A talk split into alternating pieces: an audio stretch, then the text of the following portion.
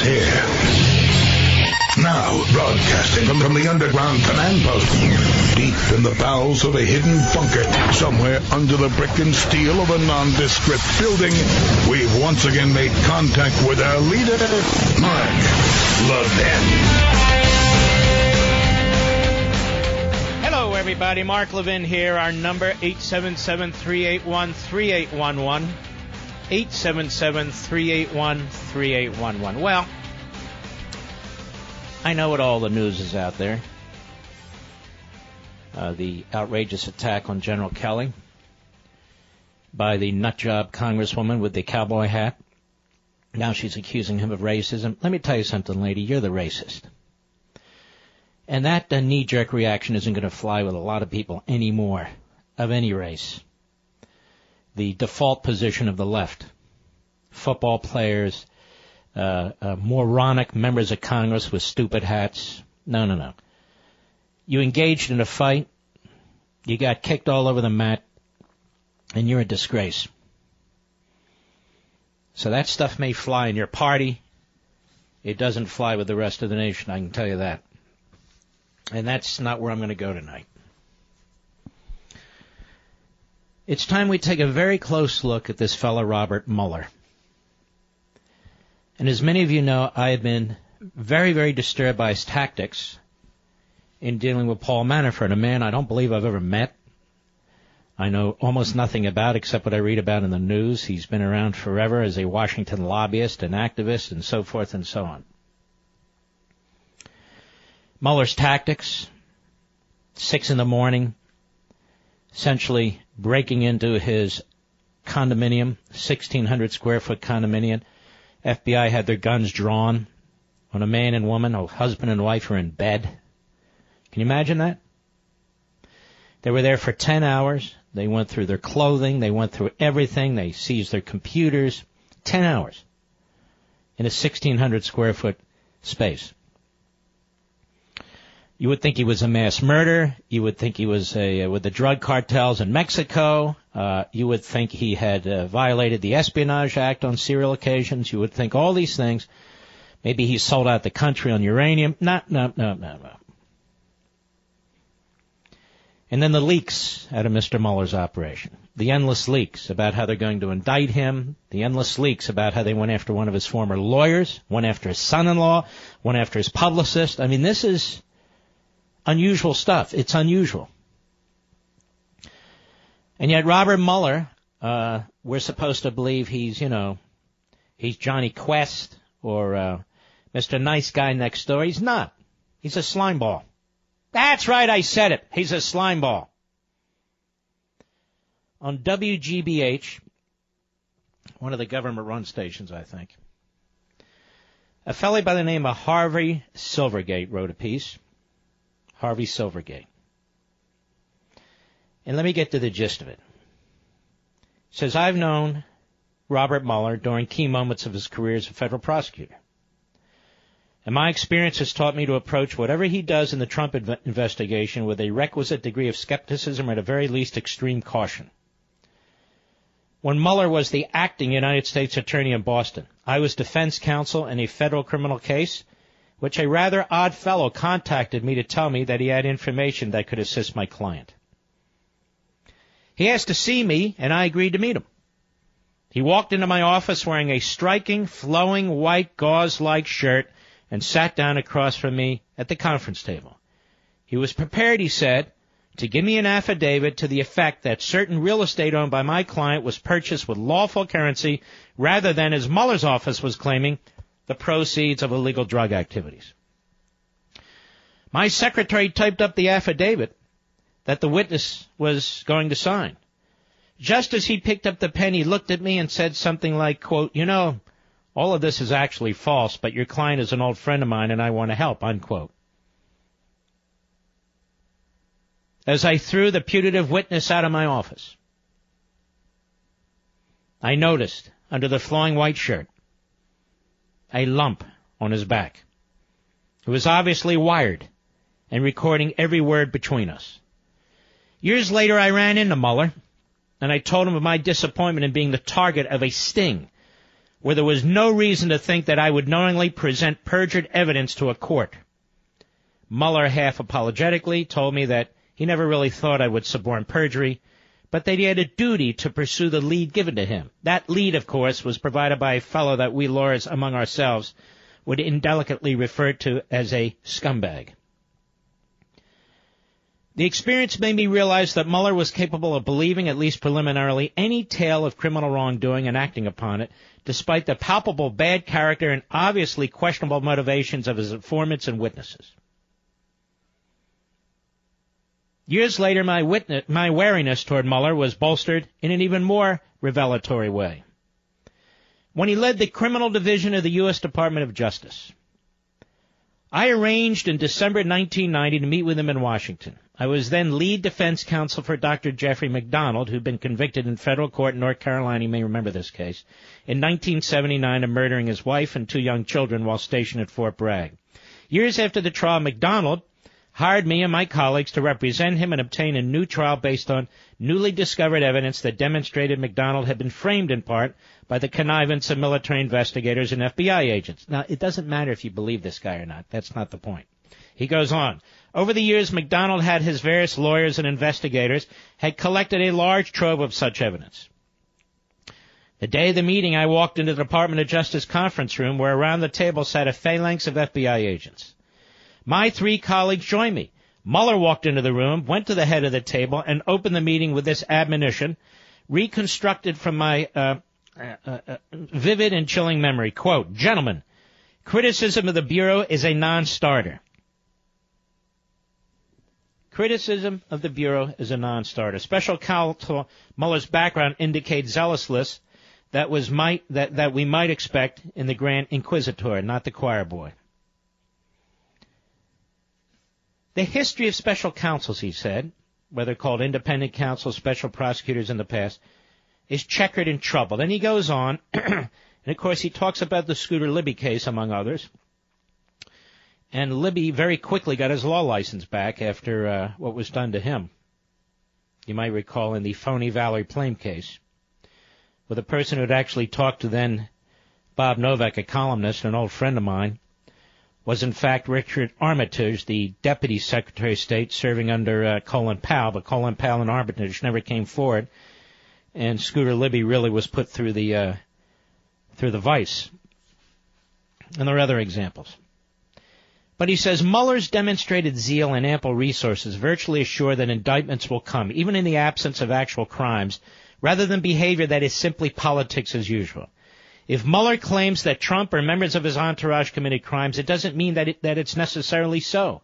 We should take Mueller and his prosecutorial team with a grain of salt. But a grain of salt seems an outmoded concept in an age when both sides, Trump and his critics, seem impervious to cr- uh, inconvenient facts. Now, he is a criminal defense and First Amendment lawyer. He's a writer for WGBH.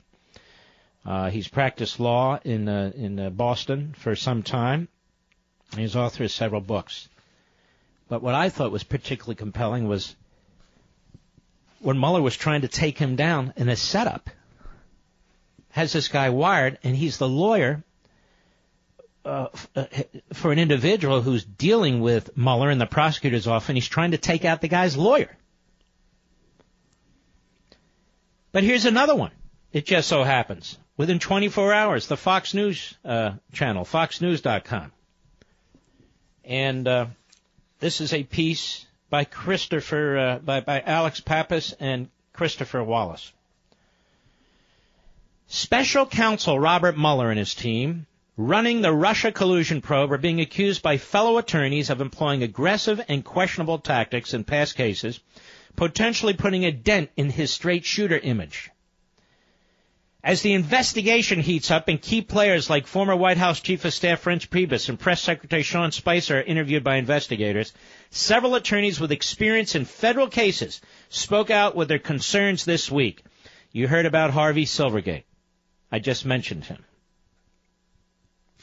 Sidney Powell, a former federal prosecutor, also took aim at Andrew Weissmann, the prosecutor tapped by Mueller to help lead the investigation in a piece this week titled Judging by Mueller's Staffing Choices, he may not be very interested in justice. And I have that piece right here from the Hill newspaper.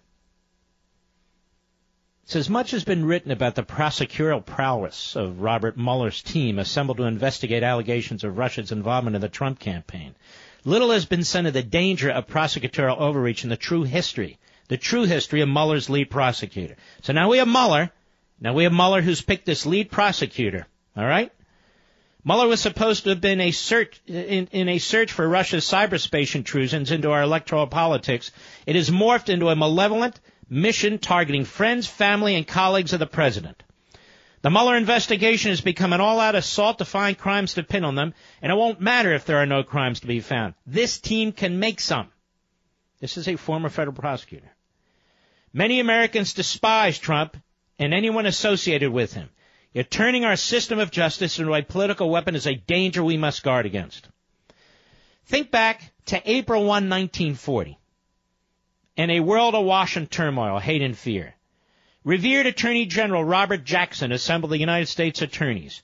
In remarks enshrined in the hearts of all good prosecutors, he said, quote, the citizen's safety lies in the prosecutor who tempers zeal with human kindness, who seeks truth and not victims, who serves the law and not factional purposes, and who approaches his task with humility. Yet Mueller tapped a different sort of prosecutor to lead his investigation.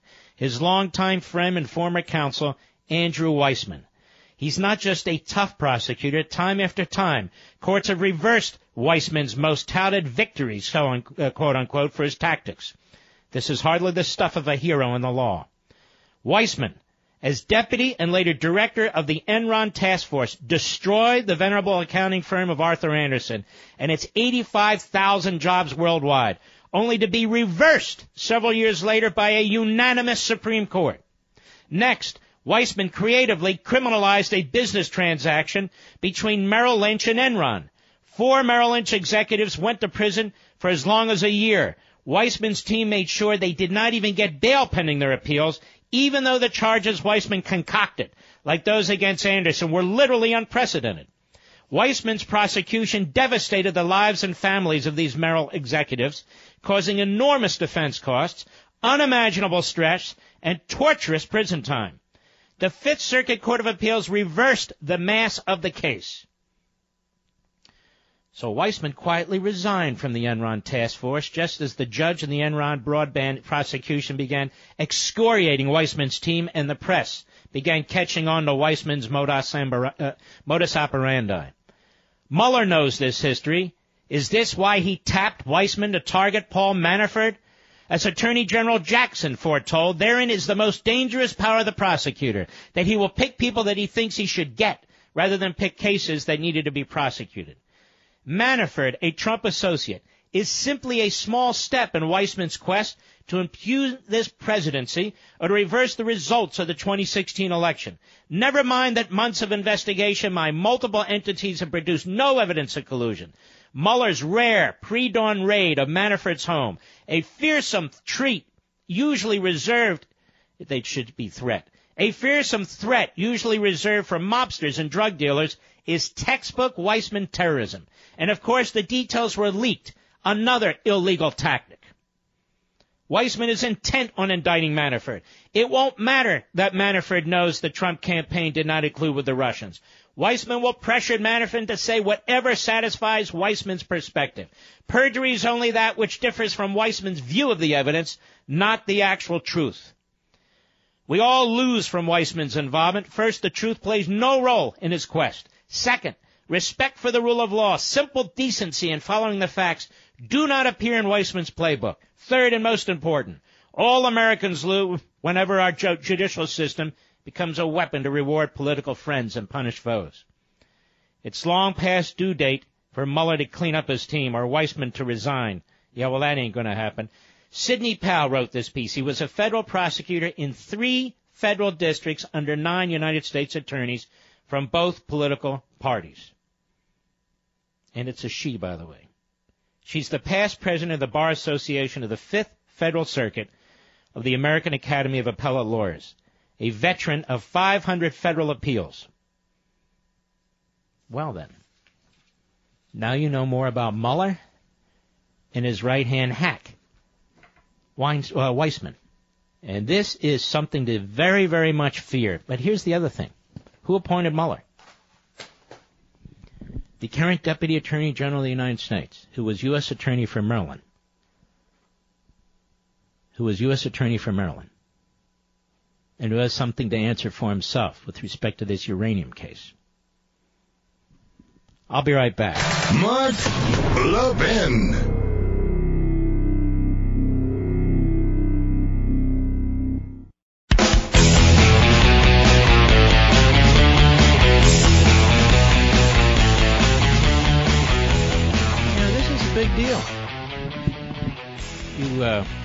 You have as uh, they're not special. You have as these independent prosecutors. Uh, in this case, two men who have no moral standards. Two men are not interested in pursuing justice. You have a Democrat Party poised to push for impeachment based on what these men claim.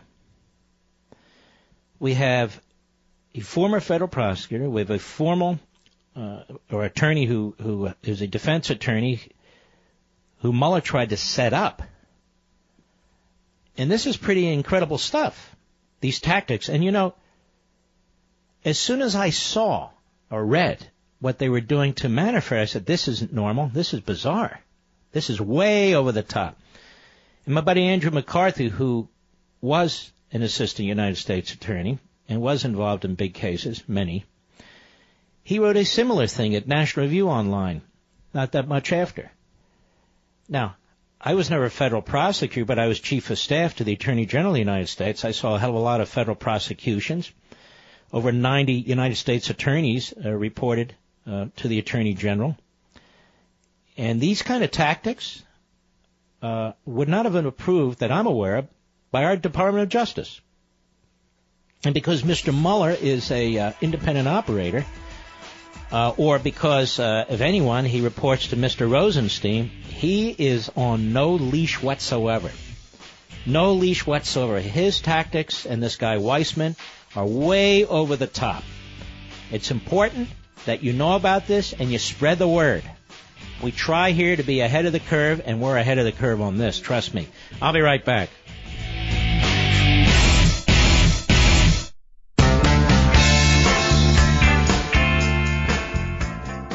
Mark Levin, a champion of freedom. You know, you're one of the greatest champions of freedom in this country, if not in the English speaking world, Mark. Call Mark at 877 381 3811.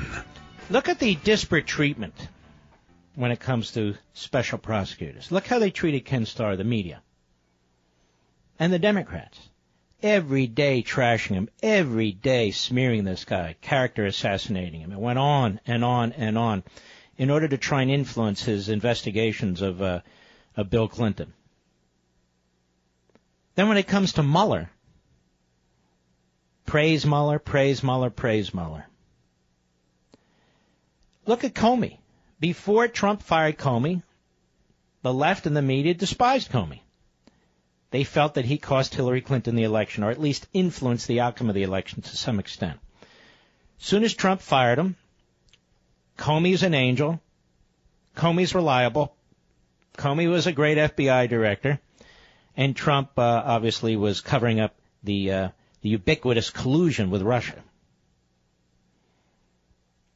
There's not equal justice. There's not equal justice. And I'm not basing this on race. I'm basing it on politics. On politics. Maybe Republicans should be taking knees. Conservatives should be taking knees. Absolutely appalling.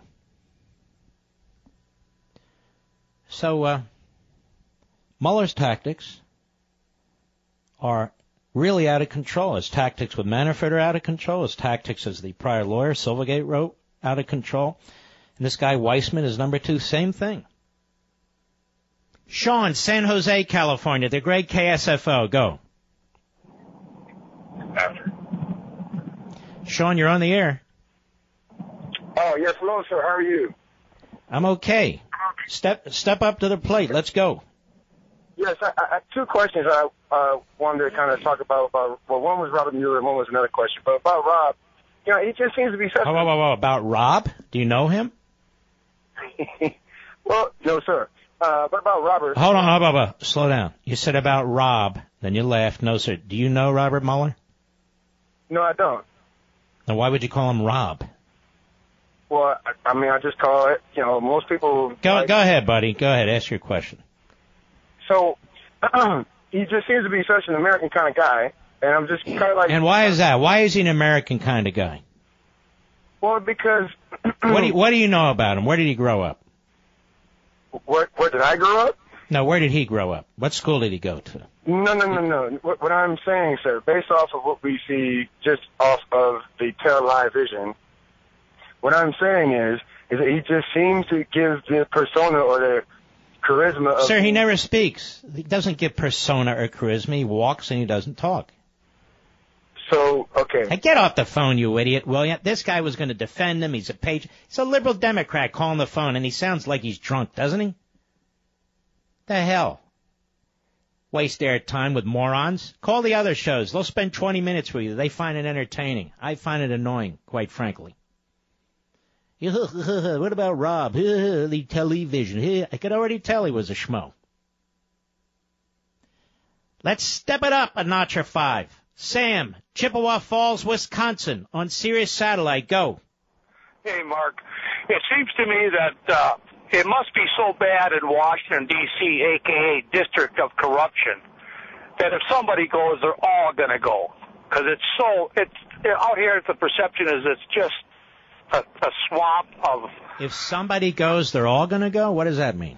well, like, you know, if, if I'm going to rat on you, I'll, I'll, you know, everybody will rat Washington's been wrong a long time, and there've been a lot of rats, and they're all, most of them are still there. So I don't see them all going. Well, they're self-serving to protect themselves, don't they, Mark? I know, but there's thousands and thousands of them. You think they're all going to go? No, but I, I, I love your specificity of the uh, under undermining of things that are going on. To me, it seems like a bad Western where they Let control. me, let me tell you something, Sam. Let me give you an example. If Congress were serious about all these uh, all these scandals, I'm quite serious about this, Sam. Here, in part, is what they would do. Let's take this fusion GPS stuff, where these people plead the fifth, but even worse, the Federal Bureau of Investigation will not turn over related documents to committees of Congress. Now, Congress is there under Article 1. It's created under Article 1. There is no article for the FBI. The FBI is claiming whatever it's claiming, but it will not give the oversight committees the information it has a right to. So what are the oversight committees doing about it, Sam, other than writing letters to each other and whining about it? Nothing, right? That's absolutely right, Mark. So what do they do? What they have to do is issue subpoenas, right? Correct. Now who enforces the subpoenas? The Justice Department. Correct. Well, apparently the Justice Department is uh, asleep at the wheel on these these matters, or they're investigating but very quietly. Well, if I were running a committee and you got all these former prosecutors and former defense counsel, all these smart lawyers running these committees, I would issue the subpoenas. If the Justice Department wouldn't enforce them, I would then go into federal court in Washington D.C. seek uh, um, writ of mandamus. A writ of mandamus, you can Google it, but a writ of mandamus is to force a public official to do their public duty. Uh, that's what I would do. I'd go into federal court to try and enforce these subpoenas against the Justice Department to get these witnesses, excuse me, to get the information from the FBI that I wanted. Now, why aren't they doing that? Mark, you're a great champion of our great Constitution. Keep up the good work, sir. All right, brother. Thank you for your call. I'm serious about it. Why aren't they doing it? Why won't they do something? I mean, they go on cable TV and they uh, they cry a thousand tears and then uh, off they go. Well, another one. Steve, Los Angeles, California, Sirius Satellite, go. Mark, uh, I want to say if Hillary Clinton were president right now and won the presidency last year under the same conditions that Trump did, with uh, With the uranium, uh, with giving 20% of our uranium to the Russians, you mean? no, I'm talking about the fact. I mean, uh, serial violations of the Espionage Act? No, I'm talking about. You mean her husband getting half a million dollars from the Russians for phony speeches? talking about what you're accusing Hillary Clinton of at this moment. I'm talking about Oh, if, okay. uh, the amount of evidence of the Russians helping Hillary Clinton with the same as the Well, what's uh, let's let's helping- have one piece of evidence of the Russians helping Donald Trump win the presidency. Mr. Producer, Dust off the 20 second liberal clock if you can find it. Go ahead. Yeah, do you ever consider? Uh, by the way, you were complaining about Trump with the health kit. You Pal, answer the question. What's with you liberals? You all have attention deficit? Answer my question. One piece of evidence. Go. 14 government agencies said that the Russians were colluding. Uh, were okay. The word collusion may not be right. The Russians were uh, aiding Trump, whether or not Trump was in. No, they didn't. No, they didn't. Sir, do you have a source for this? Go with the clock. If all the if the situation were reversed, Sir, sir, sir. One more time. Do you have a source that says 14 federal agencies said that Trump colluded with the Russians to win the election? Sir, pay attention. This isn't your household where you all talk over each other. You're on the radio. I asked you a question. Where's your evidence? Give us the source that 14 federal agencies concluded that Trump colluded with the Russians. Yeah, no, I didn't say colluded. I didn't put words in my mouth. Well, what's the word? That the Russians interfered with the election to aid. Well, we know the Russians tried to interfere with the election. I already know that. I've talked about it over and over again. I don't pretend otherwise. That wasn't what you started out with, pal. As you're tap dancing off the stage, you said that they influenced the election to help Trump. And I'm asking you, when, where, how? Hillary Clinton 20 second clock, go. I want you to tell me one thing. Uh, get off the phone, you idiot. What's, what is it? Idiot Day on the Mark Levin show? Is that what it is? What is it? What is it? Seriously, the libs, they, they're, they're, they're in full moronic mode. But that's okay. We enjoy it, actually. Now, you regular Americans, you can call in too. 877-381-3811. You irregular Americans, aka leftists, you can call in too. 877, we have a special line for you. 877-381-3811. Bob, Houston, Texas, the great KTRH country. Go. Hey, Mark. Uh, thanks for taking my call. Uh, Yes, sir. Long time listener. Thank you. Uh, I just. I, Anyone ever life- tell you you sound like Rex Tillerson? and by the way, that's not a compliment. I'm just saying you sound like Rex Tillerson. Well, I wished I had his retirement plan. That's for sure. yeah, I guess so. Yeah, okay. Yeah. I just, I, you know, as deep as this thing's going, you know, with the former uh, Secretary of State. I mean, if this is true, the corruption up there in Washington D.C. has got to be. I mean, it's frustrating to listen to. It gets frustrating for normal people who just get up, go to work every day to listen to this stuff. And the thing is, it wears you down. You get sick of it. And that's what they hope. There's so much of it that citizens will turn away and say, you know what, let's go to the movies. Somebody And- needs to go to prison, though, Mark. They really do. It's, it's I time. agree. I agree. I mean, why All can't right. we lock some of these people up? I mean, I Well, don't get it. Well, you and I aren't in charge. Yeah, but there's got to be some people that are honest in charge around there. I mean, Uh, they, they may be honest, but they have to have guts. I just told Congress what they could do. Congress, I don't know if it's ever done it. Issue your subpoenas. Demand that the Justice Department enforce them. If they won't, go to federal court with your writ of mandamus and get them enforced. And if a federal court says no, then go on appeal. Do what you have to do, but at least fight it. He needs to get a hold of this thing. All right, Bob. God bless us. Mike, I can't even pronounce this. Where are you, Mike? What's your town there? Lagodi, Indiana. Lagudi, Lagudi, Indiana. Where's that? What's that near? It's two hours south of Indianapolis. All right. So you're almost in, uh, Indiana. You're almost in Kentucky. Where are you? About an hour and a half north of Kentucky border, yes. All right. Go right ahead, my friend.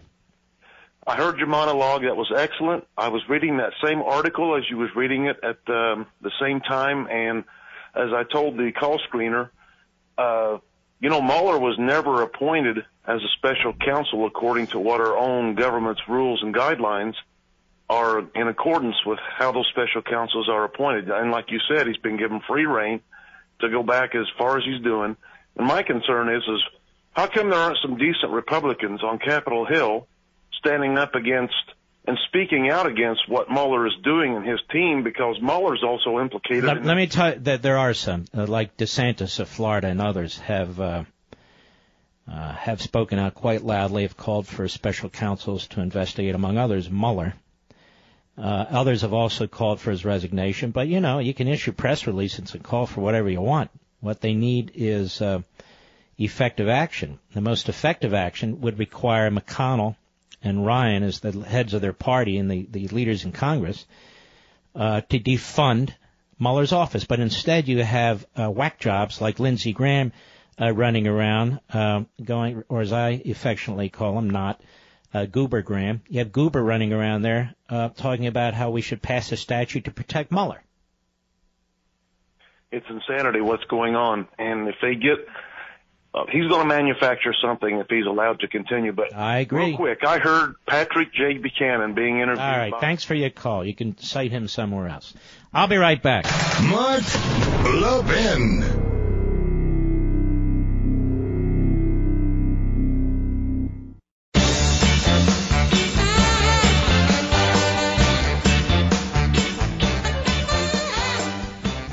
So let's talk about education for a minute. Did you know that more than 15 states have begun requiring high school students to pass a basic citizenship test in order to graduate? It's sad that such a test is even necessary. It shows me that to the extent American civics education even exists anymore, something has gone very, very wrong with it. That's why besides their free online courses and Imprimis, Hillsdale College is making an impact in K through 12 education. Here's how. Hillsdale helps found and provides ongoing support and guidance to classical K through 12 uh, charter uh, schools nationwide. Thousands of elementary and high school students are enrolled already. And Hillsdale does it all without taking a single penny of taxpayer funding or money from the schools themselves. It's called the Barney Charter School Initiative. It's revolutionizing K through 12 education. You can learn more at levinforhillsdale.com, L-E-V-I-N for Hillsdale.com. Watch the brief, powerful video about this exciting work and witness the difference Hillsdale is making on thousands of lives across the country. That's levinforhillsdale.com, L-E-V-I-N for Hillsdale.com. Okay. We'll continue this to finish up the hour and then we will move along. Marco, El Paso, Texas, the great KTSM. Go. By the way, I don't hear from Marco anymore. Marco Rubio. Anyway, go ahead, Marco. Okay, I have a question. Yes. And if you could war game this out for me, Yes. what would happen if the president told Rosenstein, take a hike, told Mueller, take a hike, told Rosenstein's assistant, take a hike, and told Sessions, You want, hold on, you want to take, tell Rosenstein twice to take a hike? Why not? well, I mean, I mean, I just want this guy to succeed. Here's the and- problem. Here's the problem. He does that, and his own party will impeach him. That's how crazy this is. You know what? I, I say he should challenge them and say, you know what? You want to impeach me because these people are corrupt? Go for it. They're cowards. But, but listen to me, Marco. They will. They hate him so. They will use this as an excuse. Let them try. I guarantee you they will fail and we'll finally see the charlatans that the Republican Party is. I'm a Republican in El Paso, Texas. I've been a Republican. You're the one. I am so irritated. This is ridiculous. Yeah. I'm with you, Marco. All right, buddy. I appreciate your call. Rob, San Francisco, the great KSFO. Go. Yeah, thank you so much. How you doing today? I'm doing great. Thank you. I just want to let you know I'm going crazy in the Bay Area because I'm surrounded by brainwashed liberals. No way. In the Bay Area? When did that happen? Yeah, yeah, but I, I can't move because I got a career here. I can't even give you my real name because I'm afraid of getting fired, and it's absolutely insane because they believe everything that they hear on the mass media, and it just, Oh, boy. it just drives me insane. Kind of Can't like you move? Can't you move? Can't you get out of there? You know, there's pros and cons to everything, but uh, Mhm. I do love the weather. I love the ocean. Look, look, here's the problem. The libs take over all the beautiful areas of the country, don't they? They do. It's absolutely insane, and they want socialism. Yes. Pretty soon, it's going to turn into North Korea or Iran over here. Well, it may actually, it, let California, it may actually turn into New York. You don't know. I just want to say something. You know, all the Yes. liberals that are out there listening, you're brainwashed by the mass media. You're on your Facebook. You're on your Snapchat. You don't even realize what these people are doing to your subconscious. And they look at you like ants. Make up your own decisions. Make up your own mind and look at the facts. Don't look at what's on the headlines of CNN and MSNBC and all the other bullshit conglomerates. Uh, dump, dump. All right, watch your language. Go ahead, Rob. Yeah, no. Yes. Uh, yeah, no. It's it's absolutely insane. Don't don't be brainwashed by the left. You got to look at it from your own point of view. I agree with you, but if they're already brainwashed, it's hard to get through to them. That's why we need in 2018 we need to hire people that are for the citizens, by the citizens, not people that are in the pockets. We need to get people for the Constitution and by the Constitution. Absolutely. Thank you so much. All right, my man. Thank you for your call. Be well. Francisco, Virginia Beach, Virginia, on the Mark Levin app. How are you, sir? Hey, how you doing, Mark? Uh, first time caller. Uh, Thank you. I got into politics when Trump decided to run into a, a run for office. I uh, registered me and my wife, and I tell you that while listening to you, I appreciate everything you do, uh, all the knowledge that you give me, and Rush and everybody else. Uh, when Trump did get in, I was a CNN watcher, and I noticed the bias myself, so I started searching for other news sources. I hope that with the uranium, the uh, just stay on subject uh, with Rob Mueller- uh, that he re- he uh, steps aside if everything. Well, this guy, this guy will never step aside. He's an egomaniac and he's out of control. Hey, Francisco, don't hang up. I'll give you a channel to watch. It's called CRTV. Don't hang up. Ladies and gentlemen, we got a powerful two hours left. I'm going to send you into the weekend like nobody else can, so hang around. I'll be right back.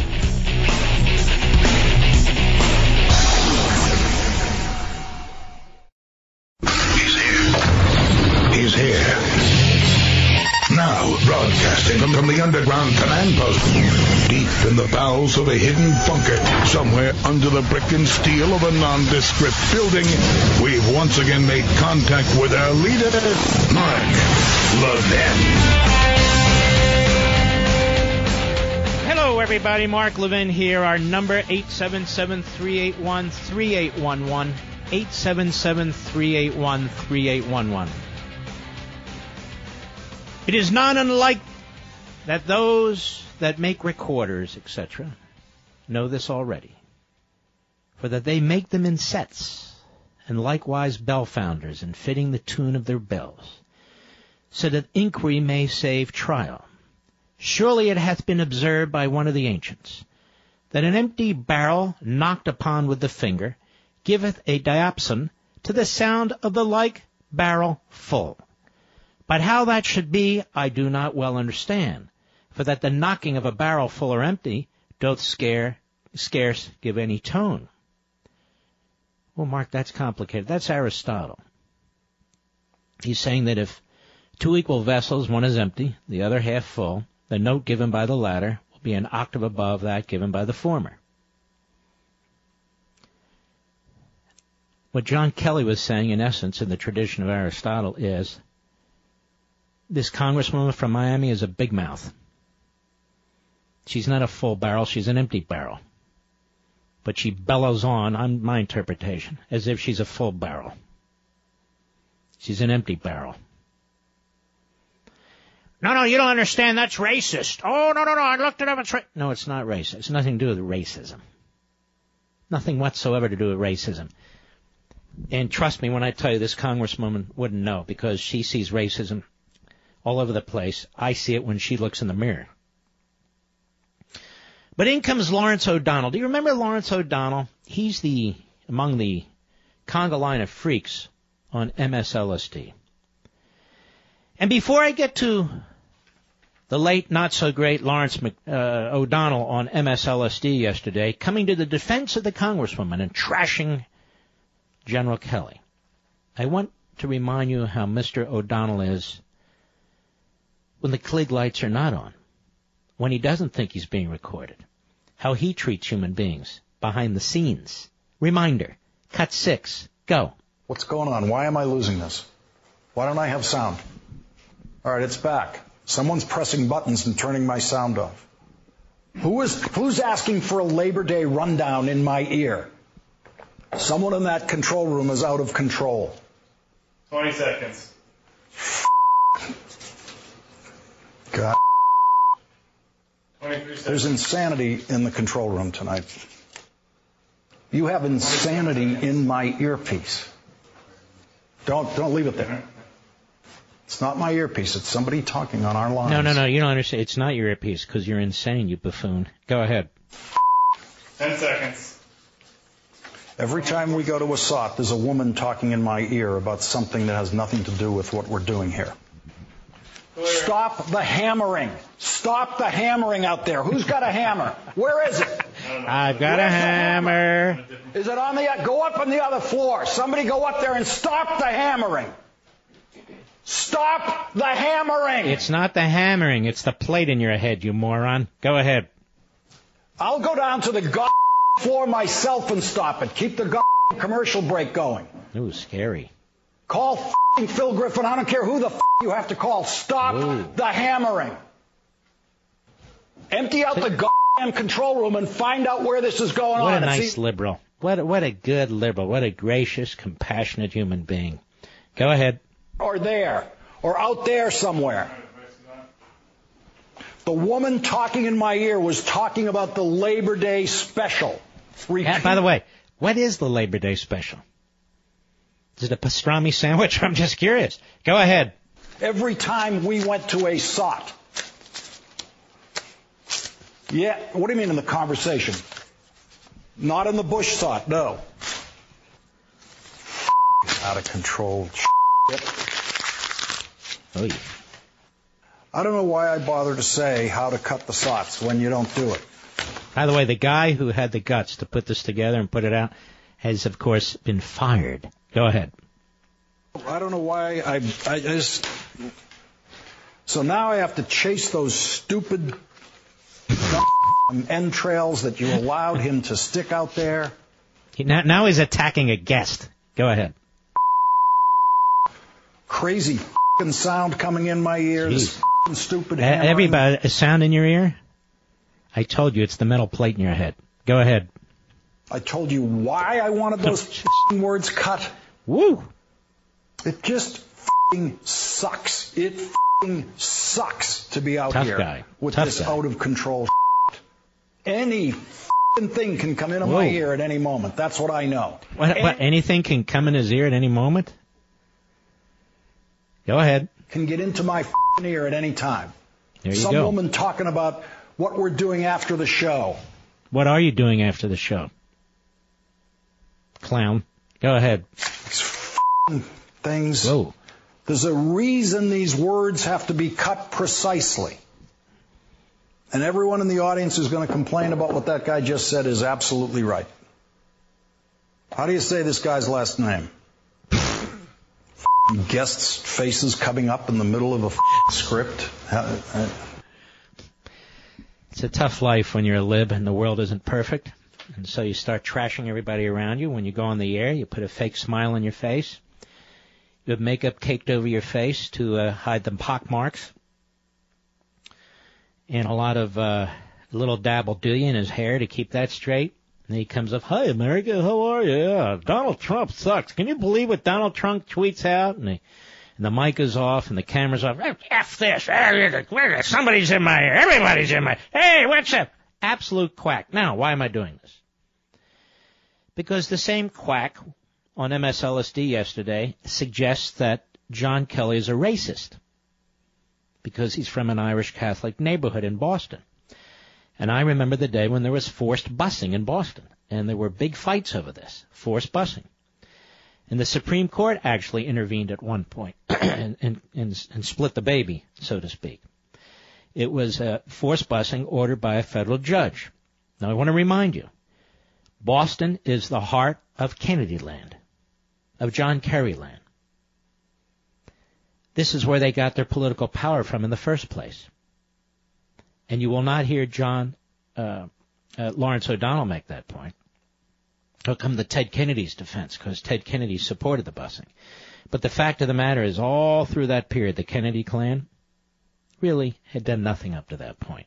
But that's that's not the point. What does John Kelly have to do with this? By the way, John Kelly was born May 11, 1950. May 11, the same same date as my son. Lawrence O'Donnell was born November 7, 1951. A year and a half apart. Says he's familiar with the neighborhood. Cut five, go. I grew up a few years after John Kelly in an identical neighborhood. No, you didn't grow up a few years after him. Almost immediately after him. You were nearly of the same age. Go ahead. I'm out of Boston, and I went to high school in John Kelly's neighborhood. I know the neighborhood John Kelly comes from. I know the culture. It was a neighborhood in which calling someone who looked like All right, Frederick stop. So here we go. Here we go. Everybody in the neighborhood's a racist. John Kelly was born there, hence John Kelly is a racist. A Marine, a retired four-star Marine general who saw combat, whose son died in combat.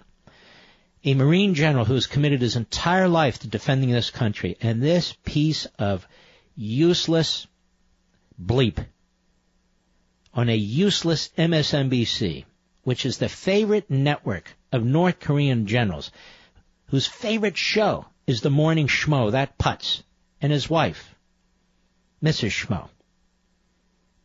This clown dares to impugn the character of Kelly because Kelly dares to stand up to a kook congresswoman who tries to exploit a president's call, President Trump's call to a widow. How sick are the progressives, whether they're in government, out of government, whether they're on TV or on radio? How sick are these people? Go ahead. an empty barrel was the kindest thing that would have been Empty said. barrel, you moron, like your empty cranium. So stupid. It, you know, this whole network, it's like, can you believe? Can you believe they talk about natural law? what, what are they talking about? They know nothing. They know nothing. Left wing kooks, they know nothing. If you want to talk to them about Marx, they'll know about that. You want to talk to them about socialism, this guy's admitted socialism, they'll know about that. They don't know history, they don't know language, they don't know anything. Empty barrel, as best as I can tell doing my research earlier today, was a phrase that was actually used by Aristotle, you idiot. Go ahead. Desegregation came very painfully to the Boston schools long after John Kelly finished high school. So what does that have to do with anything, schmo? Nothing. Nothing. Somebody's in your ear. Something's in your ear about Labor Day. The other one, someone else is in your other ear about Thanksgiving. Some, everybody's in your ear. Look over your shoulder. Hurry up. Somebody's out to get you. MSLSD over there. The favorite channel of the uh, communist genocidal regime in North Korea. Never forget it. Mark Levin.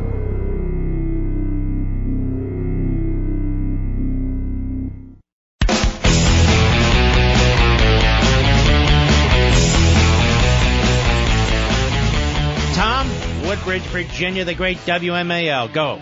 Thank you, sir. Yeah, I wanted to place context. I'm a retired Navy myself. This is more of a Marine term.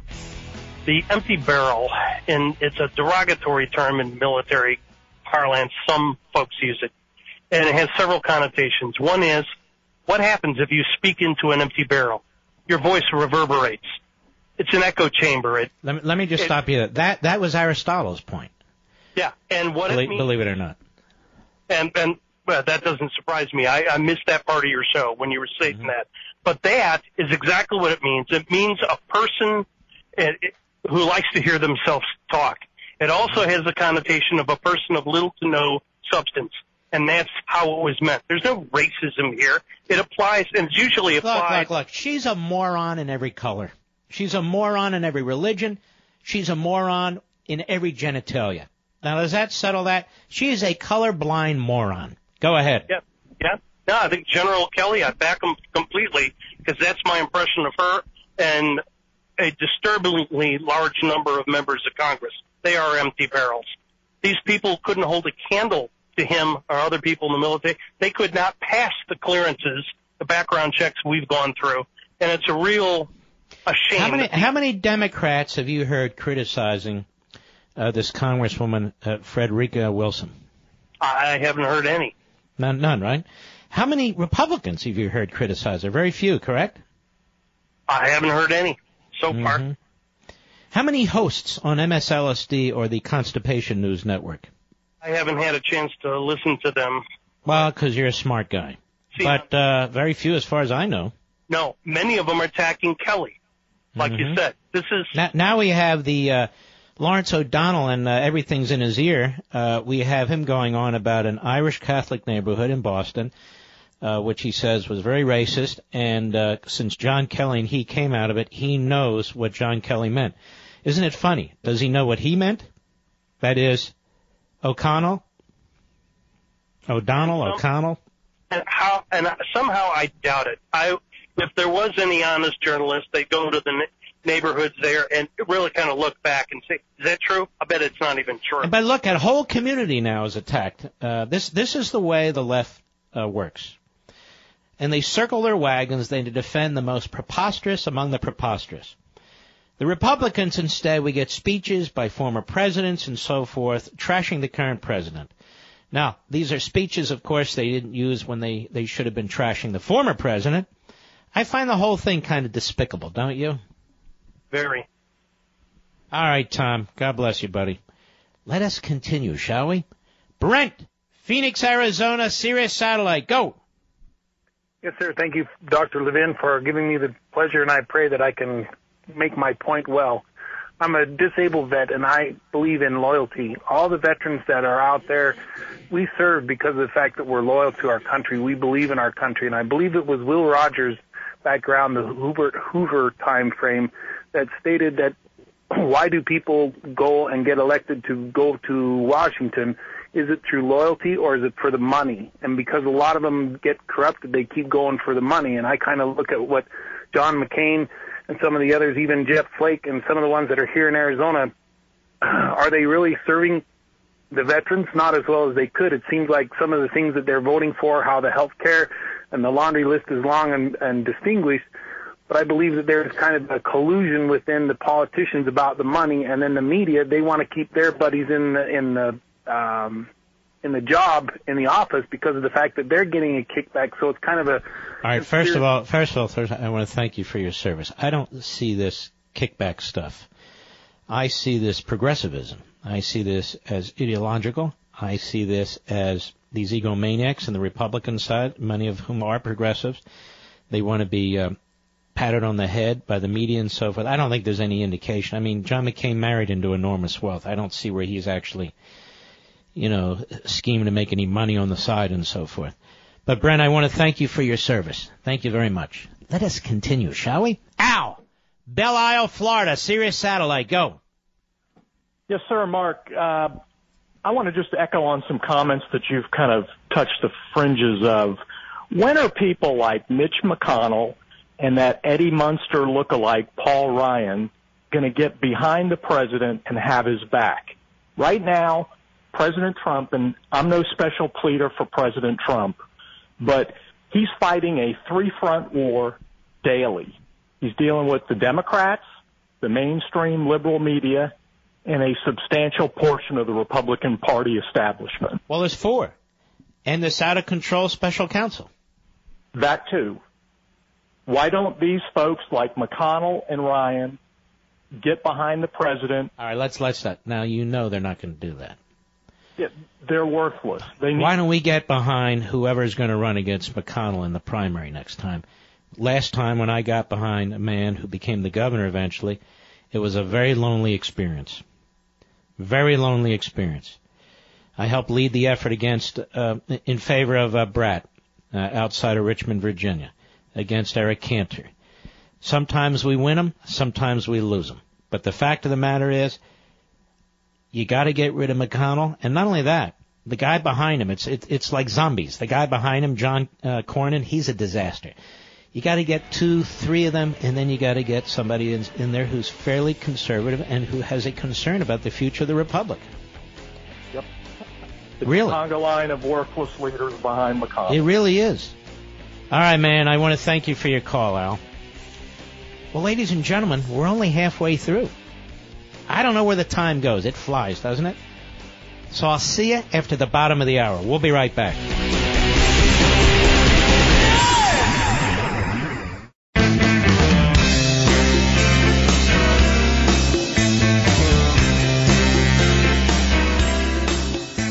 If the world seems so confusing, Mike will be glad to clear that up for you. Call him now at 877-381-3811.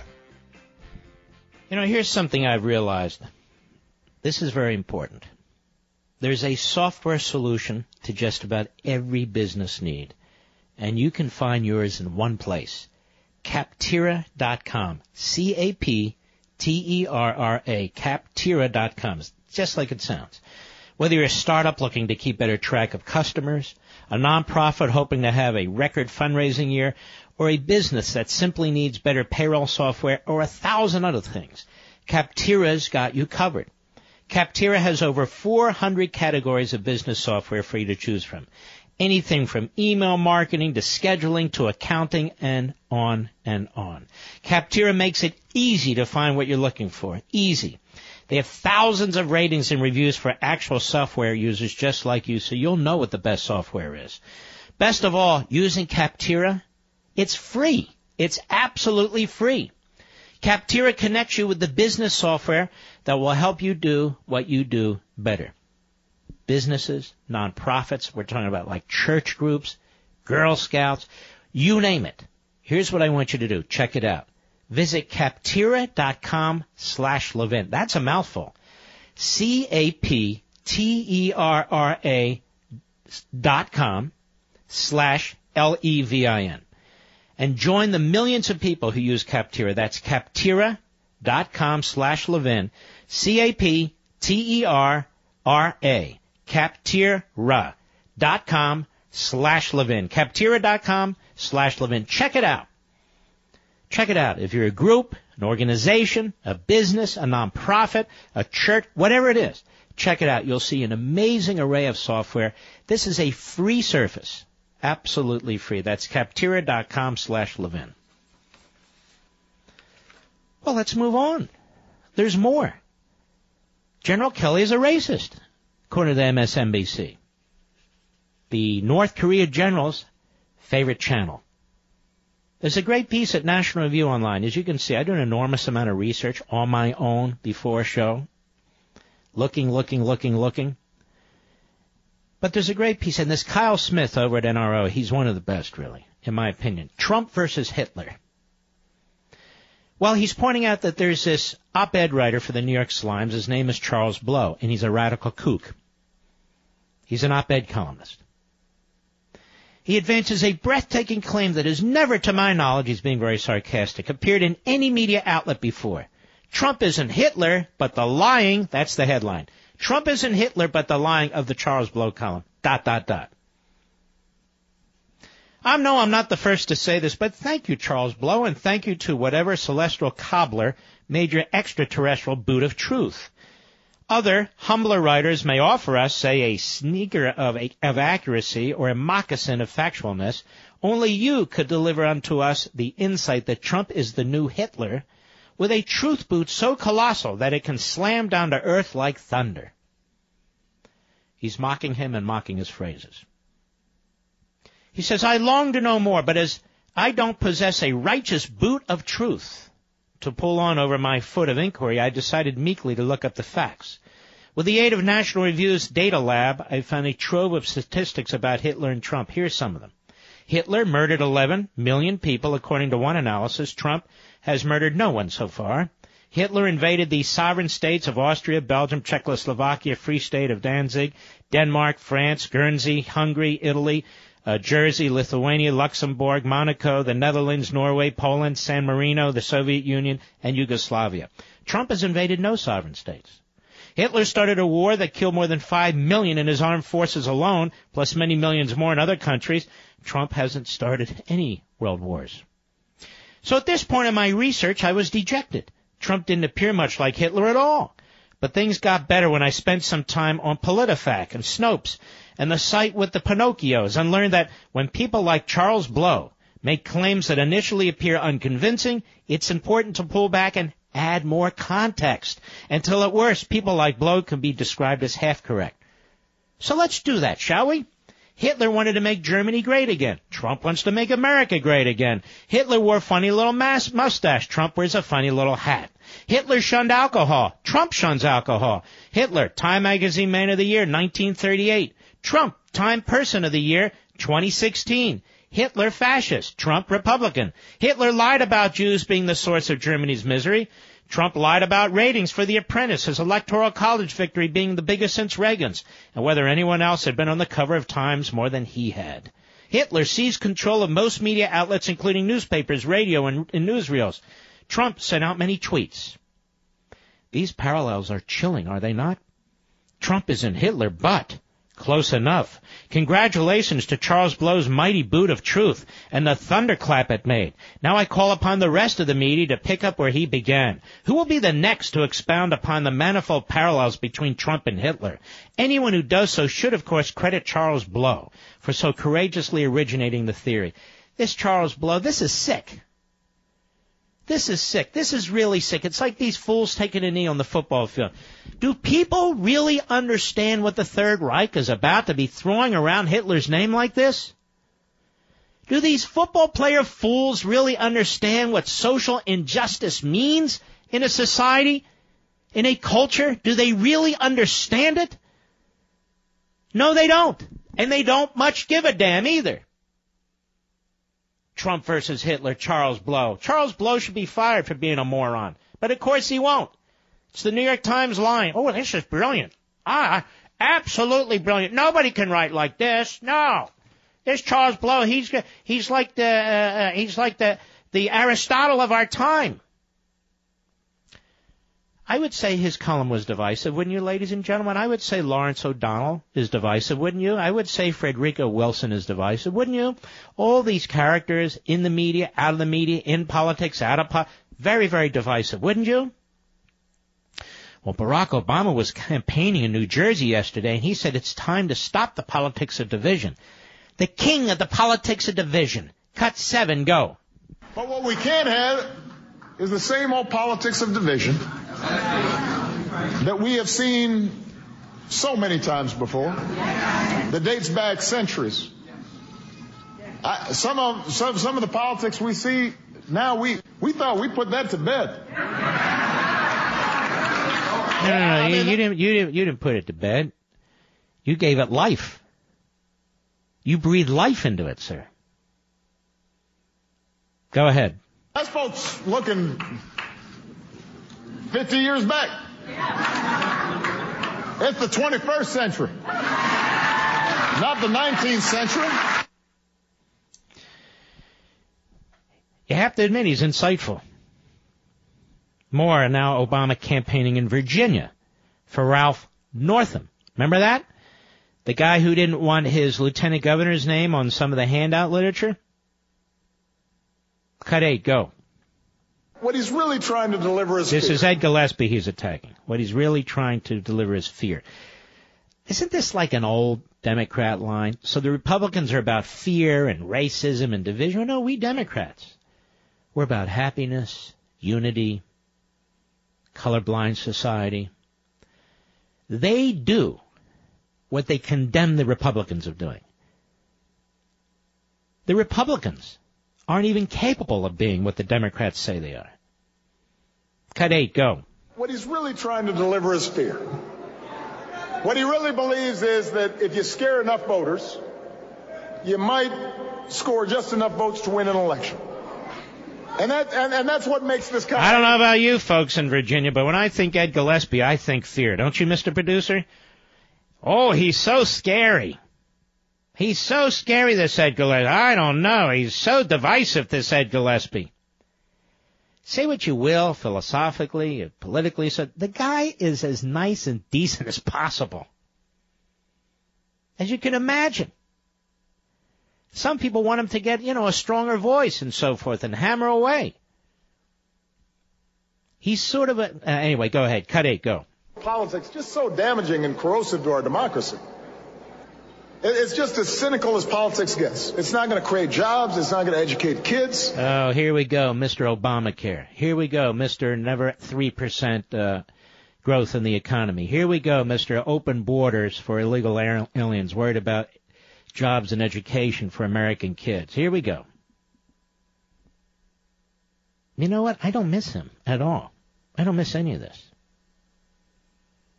Cut nine, go. Folks don't feel good right now about what they see.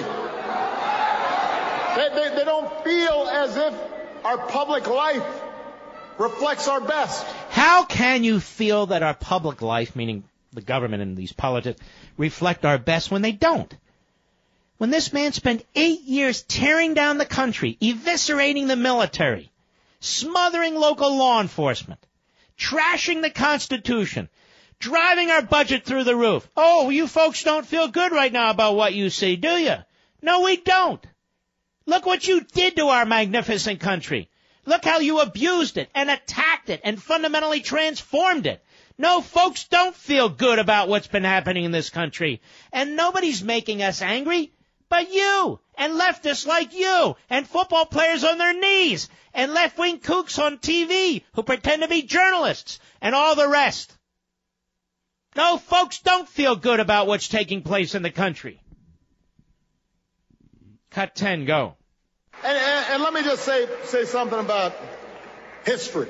You know, Oh, Ralph be believes that if we're going to talk about our history, then we should do it in a way that heals. Not in a First way of all, nobody knows what the hell Ralph thinks. Ralph Northam and Rich, the Lieutenant Governor of Virginia. It's amazing. I follow this stuff. A year ago, I didn't even know who the hell Ralph Northam was. I thought it was a line of clothing that you can get in Nordstrom. Oh, did you get the Ralph Northam? Yeah, no, no, no. That's Ralph Lauren. No, no. Ralph Northam. Nobody makes cotton socks like Ralph Northam. No, he's the Lieutenant Governor of Virginia. No, no. Don't, don't mess with me. No, no, he's the Lieutenant Governor. And here's Obama, comes into Virginia, doesn't know a damn thing about the Lieutenant Governor of Virginia. Not a damn thing. He wants to talk about our history. Go ahead. not in a way that divides. We shouldn't use the most painful parts of our history just to score political points. No, of course not. We ought to pull those down. Pull those statues down. Right, Mr. President? Shouldn't talk about uh, the most painful parts of our history just to score political points. That's right. Rip the pages out of the books and pull down the statues. I'll be right back. Mark Levin.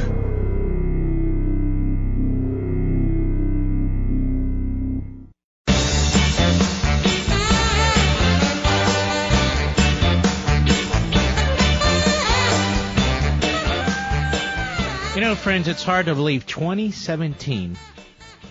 You realize it's almost over? Thanksgiving will be here soon. I love Thanksgiving. I love Thanksgiving. I go to my mother-in-law's house, Sylvia. And everybody's there. And everybody wants to cook, which is really a great thing. I don't know how to cook. I don't want to know how to cook. I cannot stand cooking. I don't even want to help in the kitchen. I don't mind helping cleaning up. So I kind of go off on my own. Maybe I'll watch football or something, and I'm smelling the food. It's unbelievable. Unbelievable. Three, four different kinds of pie. Two different kinds of turkey. Luckily, that side of the family likes mostly the darker meat, the thigh. I like the white meat. So there we go. There's more for me. And it's just great. And we have a great time. And so the year is almost over. And that's what comes to mind. But something else should come to mind. Time doesn't stand still, so don't waste another minute. Join AMAC now. AMAC is the American Association. It's the Association of Mature American Citizens. It's the leading conservative voice for Americans age 50 and up. I'm a member. And let me tell you something. It is enormously worthwhile to be a member. They are resolved to continue their mission to restore America's moral compass, to make America a better place for our children, and to save America from the left and the likes of the AARP. And as an AMAC member, you'll also gain access to a wide variety of wonderful exclusive benefits and discounts that'll help you save a lot of money. From car insurance, Medicare plans to discounts on hotels and car rentals and a lot more. Check them out. America is the organization to join. AMAC. AMAC. A voice for conservatives in Washington. Exceptional benefits. What's not to love about AMAC? Join AMAC right now. Go to www.amac.us. www.amac.us. Or call them on their toll-free line. 888-262-2006. That's 888-262-2006. It's a terrific organization. now, if you're a member of the AARP, you are supporting a massive left-wing organization that backs all these Democrat bills. You should leave them and go to AMAC. You'll get wonderful discounts and benefits. Plus, AMAC will represent your values and your belief system. Again, join them. Go to www.amac.us or call them at 888-262-2006. The Association of Mature American Citizens, the benefits are great, but the cause is even greater. Join AMAC today. I have. If you're 50 or older, sitting there waiting for you. If AMAC didn't exist, we'd want to invent it, wouldn't we? Okie dokie. Let's see what we have here. Ooh. Lots and lots of people. Yusef, Yonkers, New York. WABC, our great affiliate. He says, it's Yonkers. I know it's Yonkers. I'm messing around. Go ahead. Doing, Mark? You are exactly right, Mark. The leftist media are completely ignorant. You know, I'm from Nigeria. You know, I spoke to you before. I know that phrase, empty barrier, since I was at least 10, 11 years old. It's usually a phrase that is used to describe a, a, a shallow individual. Mm-hmm. And the phrase that uh, General Kelly uses, you know, fit, fits perfectly like a glove Mm-hmm. to, to, to that Congress uh, woman. And another person that we, uh, we, uh, we assign that praise to is LeBron James because he doesn't know what the hell he's talking about. I Two know. weeks ago when he's running his mouth about people who voted for Trump, somebody like me. Yep. So empty Yeah, I mean, barrel, empty barrel. it's, it's it's a it's a big mouth. It's somebody who's empty, but is loud. That's what essentially. That's what Aristotle means. That's what Kelly means. That's what you mean, and you and and uh, and and uh, in your culture in Nigeria and so forth. That's what everybody knows it to mean. But no, it's racist. Why? Because the dummy with a uh, cowboy hat says it's racist, so it's racist. The dummy without a cowboy hat that has everything coming into his ears, uh, he says it's racist. Well, who the hell are they to tell us what's racist? they, you know, they, they don't know what they're talking, what they're talking about. They're ignorant. They're absolutely Mm-hmm. ignorant. And we, and we assign that praise to Carol Mosley too. That Congress lady from uh, California, always running her mouth. That, Yeah. that would be a good example of one too. Yes. All right, my man. Thank you, Yusef. Good man. Very nice man.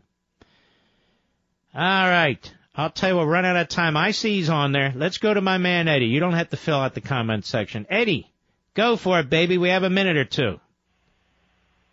Go ahead, Eddie. Oh, is it me? Oh my God! I, I only have a minute or two. I want to get you in. Go ahead. Okay, but uh, uh, Mark, let me t- tell you this. Uh, a friend of mine called uh, Levin TV, uh, had a little bit of problems. Some customer service by the name of Amy Posenberg came and helped us out. She was so wonderful, polite, and Yep. respectful. And I just said that the greatness of Levin TV even extends down to the customer service. Thank uh, you. Mark, uh, to the right establishment, you know, you, you are, I don't know if they're ignorant, just stupid, or, or, or just out of touch. I think the answer is yes, yes, and double yes. As far as George Bush is concerned, it is so obvious that this man, after after eight years of silence, now he wants to speak up. He sounds like an empty barrel, if you, if you must say. and as far as, uh, and as far as uh, uh, President Trump goes, I, I wonder, you know, leaving Rosenstein in place and not joining him into the uh, intelligence service, it, it, it's making it hard for him to get his agenda over. But it, I wish he had done something about that. All right, Eddie. I apologize, buddy. I got to go. We'll be right back.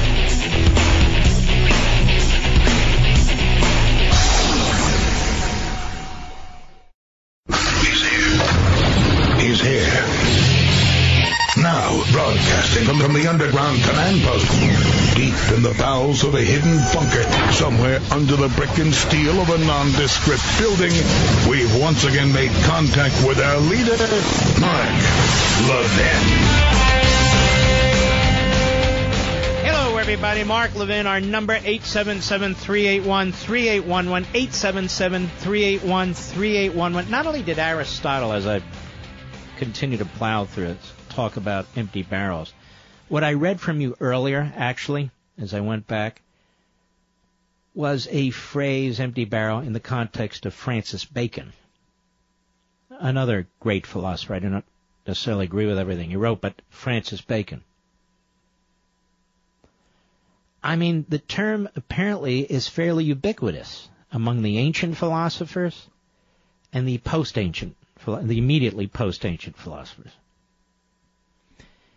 It just shows you how moronic our society's become. Uh, check that. The progressive element of our society has become. Oh, that's racist. Oh, okay, eh, whatever. And I grew up, uh, you know, in Boston, an Irish Catholic neighborhood. Everybody was racist. You know, uh, there you have the great Larry O'Donnell, the socialist. You can look these things up yourself too, by the way. Uh, just really weird stuff. Now, uh, students at George Washington University in Washington D.C. Hat Tip Campus Reform. It's a great organization. They were basically asked about this comprehensive tax cut, which is in most parts President Trump's proposal but they were told it was offered by Bernie Sanders. And when they were told it was offered by Bernie Sanders, they thought it sounded great, but then when they're told it's actually Trump's, they're dumbfounded. I thought this would be fun to play. Cut 14, go. This week, Donald Trump released his new tax plan, which was immediately shot down by his political opponents on the left. But what would those same people think if they were told that that tax plan was actually Bernie Sanders' plan? Today, we're at George Washington University in Washington, D.C. to find out. What were your thoughts on Trump's tax plan when you saw it? Um, it's very, it's better for the upper class than anyone else. Pretty much a uh, horrible for the middle class, especially the lower class. I mean, not ideal. It's probably not the most efficient nor beneficial to the general populace. Yeah. Pretty negative. I feel the same. Yeah, yeah. So Bernie Sanders came out with his plan. Some people call it the compassionate alternative. So we're getting opinions on Bernie's plan. First, one of Bernie Sanders' plans is to enhance the child tax credit, which is tax money given back to families when they have children. What do you think of that? Positive or negative? Positive. All right. Same. I was a social worker, so I understand how important tax credits like that are. Parents that go, have children go through a lot, and I think giving back money to them really in turn helps the children. I think that's great. I think that's positive, definitely. Positive, definitely. Next up, uh, eliminating the death tax. So when people die, it's a large tax on their estate that goes to their family. What do you think of that? I think that's definitely something that we should be doing. I do think that's a good idea because I'm from New Jersey and we used to have like a really heavy inheritance tax. I'm in favor of that. I would say more positive. I think I agree with that. Bernie is planning to lower the small business tax rate to a maximum of 25%. I think that's a positive or negative? Um, I definitely think that's a positive. I feel very positively toward that. My family has a small business, so I would definitely think that's a positive thing. Taxing them less makes more sense. Any way we can help small businesses work and like thrive, it's definitely something that's beneficial for the country. I think that would be great. Overall, main idea of the plan, what do you think? Bernie did a good job, bad job? I think overall, good. Okay. Yeah. Yeah, good job. All good right. job, Bernie. I think it's a definitely a good plan, a positive plan that can help everyone. I think it's pretty good. Like, uh, definitely better than whatever Trump is proposing. I would make that leap right there. So. What if I told you this actually is Donald Trump's tax plan, not Bernie's? You got me. it is. It's the Trump's plan. All of these are actually Trump's ideas. This is actually Trump's plan. Wow. Oh. Wow. Oh. That's interesting. Duh. Wow. I am shocked that I do agree with Trump on certain things. Okay. Oh, interesting. I'm definitely happily surprised that it's like sounds a lot better than I would have expected it to. I would have imagined he would be a little more stupid than that. Okay. So, but it's not a stupid plan? No, I don't think so. But I think if you said it was Trump, at least for many people, it would be more opposition to it just because it was Trump. It could be a policy of giving me ice cream, but if it's Trump, I'd be like, what's in that ice cream? Um, I definitely think there's an initial bias. I mean, I've done it myself. Like, I'll just like hear the word Trump and I'm like, ugh. Um, I definitely think that's something to like need to be like looked over. People once they hear Trump or like Republican, they become like, oh, they suck no matter what. I think people definitely hear the name and start to think things automatically, and also because a lot of people just go to the same news sources, the same media, it makes it tough to get other points of views. Yeah. Yeah, yes, yes, it does. There you have it. Pretty interesting. And that campus reform group is an excellent group, by the way. I thought that would bring a little levity. Now, uh, or, you know, repulsion uh, uh, on your part. Uh, but now something more serious. And many of you may have heard this, but I don't know. I hadn't heard it before. Gold Star widow Natasha de Elisar. Alansar. A-L-E-N-C-A-R. She felt compelled to release her conversation she had with President Trump, uh, which she recorded apparently, uh, after her husband was killed in Afghanistan. And it's short, uh, and I want to hat tip uh, Daily Caller. Cut one, go ahead. I am so sorry to hear about the whole situation. What a what a horrible thing. Except that he's an unbelievable hero, and you know all of the people that served with him are saying how incredible he was. Yes, sir. And uh, just an amazing, an amazing guy. And I Hello, sir. just he's a, he's a great hero. I want to thank you, um, President Trump. Those words are very kind. He was an amazing man, an amazing husband, and an amazing soldier. And um, I, I couldn't be more proud of my husband than I am right now. Uh, and I'm sure that's being played all over MSLSD and the Constipated News Network, CNN, all day long. Now, who do you think's getting more attention? Frederica Wilson, who interjected, interposed herself in a situation where the President of the United States is trying to uh, speak to a widow in uh, in a way that is, you know, compassionate and sympathetic and supportive. Uh, who do you think's uh, getting more attention today on these net, on these networks, MSLSD and uh, the Constipated News Network? Frederica Wilson or Natasha De Alencar? I guarantee it's Frederica Wilson. There's no question about it. And uh, I, I just think the left is so destructive. And then they hear Obama running around. He's back, and you're going, geez, are we rid of this guy? I mean, good lord. And then we have Hollywood, of course. Uh, they can't control themselves. Tom Hanks. It was only a matter of time he would open his mouth. What's he have? 17 Oscars? Wow, there's never been a greater actor as Tom Hanks. Uh, I don't watch a lot of movies. He's been in some really, really good movies, but why doesn't he shut his pie hole and just do his job? They can't control themselves, which is quite obvious from recent events. So here's Tom Hanks on BBC trashing the President of the United States. And, and the left loves to go overseas, or the left loves to talk to the foreign media in order to trash our country and trash the President. Cut 13, go. Just touching on Donald Trump. Okay. Is, he, is, he, is he a character you would like to play it? Oh, no, dear Lord, no. I don't know. We've had fools that have governed us, and we've had brilliant people that are governing us. But sometimes the fools got more stuff done than the brilliant people. And who's governing you at the moment? Fool or brilliant? Oh, well, I, let's not say brilliant. It's like a stupid interview. All right, let's give it a shot. Mr. Producer, will you see if you can reach out to his publicist? Maybe he's got a book or something he's hawking and invite Mr. Hanks on the program? How much you want to bet that'll never happen? Yeah, he'd rather talk to the BBC. And these, by the way, these slobs uh, who are phony reporters overseas, they throw these guys, these kumquats, to hit out of the park. Just touching on Donald Trump, because, uh, see a character you would like to play? Come on, come on, you know what to say. Uh, a character you'd like to play? Of course, what? We've had fools and we've had brilliant people governing us. I think I read that in a uh, fortune cookie once. We'll be right back. Mark Levin.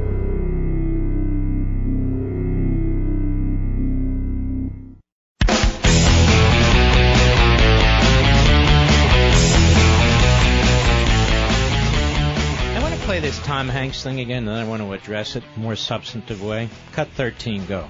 Just touching on Donald Trump. Okay. Is, he, is, he, is he a character you would like to play it? Oh, no, dear Lord, no. I don't know. We've had fools that have governed us, and we've had brilliant people that are governing us. But sometimes the fools got more stuff done than the brilliant people. And who's governing you at the moment? Fool or brilliant? Oh, well, I, let's not say brilliant. You know, I listen to this fool, and I sit back, and if you, you take away all the static and the personality and all the emotions, and you think about what he's done and what he's trying to do. I mean, the president. He's trying to confront the North Koreans because they are threatening this country with nuclear weapons. And none of Tom Hanks' favorite politicians did a damn thing about it. On the contrary, they appeased that regime. Is that funny? The president has taken a harder stand so far against the Palestinian terrorists, against the Hezbollah terrorists, against the Hamas terrorists, well, one and the same, I suppose, with the Palestinians, against the uh, the Iranian regime. He's confronted the Iranian regime and their sprint towards ICBMs with nuclear warheads that can reach Los Angeles. That would include, by the way, Thousand Oaks, Beverly Hills, Santa Monica, you know, all the hot spots. And he's trying to address it. I don't think that's particularly funny, Mr. Hanks, or stupid. Do you? President of the United States trying to enforce the rule of law when it comes to immigration. The rule of law. The law as written, as passed, as signed by past administrations. Is that funny? Is that stupid? Is that out of control? The President of the United States is trying to give the American people a tax cut. We are overtaxed. We are overregulated. He wants to create an economy that is vibrant. He wants to unleash the American economy so it creates jobs for people all across the economic spectrum. Is that stupid? Is that funny? The President of the United States is trying to get rid of Obamacare, which is bankrupting middle class, quote unquote, families in this country. People cannot afford their premiums. They cannot afford the deductible. Small businesses can't either. Doctors are overwhelmed. We're going to have a doctor shortage soon. The president's trying to address it. Is that stupid? Is that funny? The, tr- the president has shown support for law enforcement. The prior administration saw crime rates near the end of the administration, particularly murder rates, particularly in the inner cities, particularly among blacks, shoot through the roof. Is that funny? Is that stupid?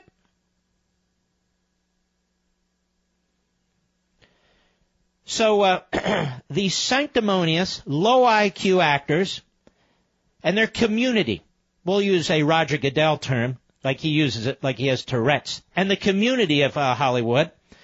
Hollywood, with some exceptions, but as a rule, is a criminal sexual community. It is we who laugh at them while they pretend to laugh at us. They pretend they're smarter than us. They're not. They're not. They're not even close. We're the ones that make them rich, if we choose to make them rich. And more and more of you are not going to the movies. More and more of you are disgusted with these people. They mock us and they laugh at us. They look down on us, when in fact, they're the dumbest among us.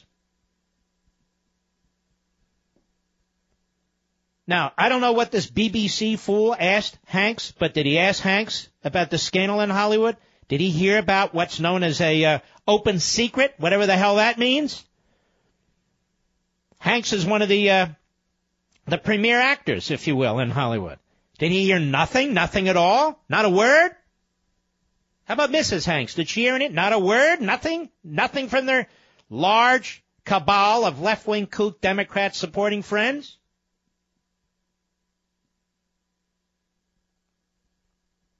How about his buddy uh, George Clooney?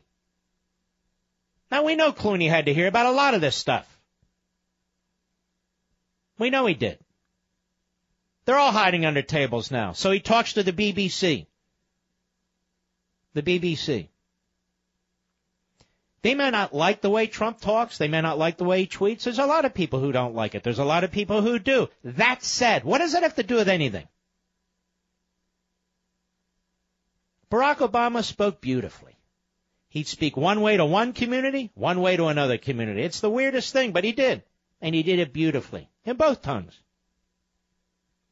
But he was a disaster with his fundamental transformation. He hated capitalism. He hated the Constitution. He hated the limits placed on him. He wanted to make big changes, whether, whether Congress liked it or not, whether the courts liked it or not. And where were all the speeches from the former Republican presidents? I didn't hear any. Where is John McCain telling us not to be too tough on Barack Obama? Nowhere. They're all AWOL. When it comes to Trump, anything goes. You got a guy writes and compares him to Hitler. Hitler. Does the fool even know what Hitler did? Of course not.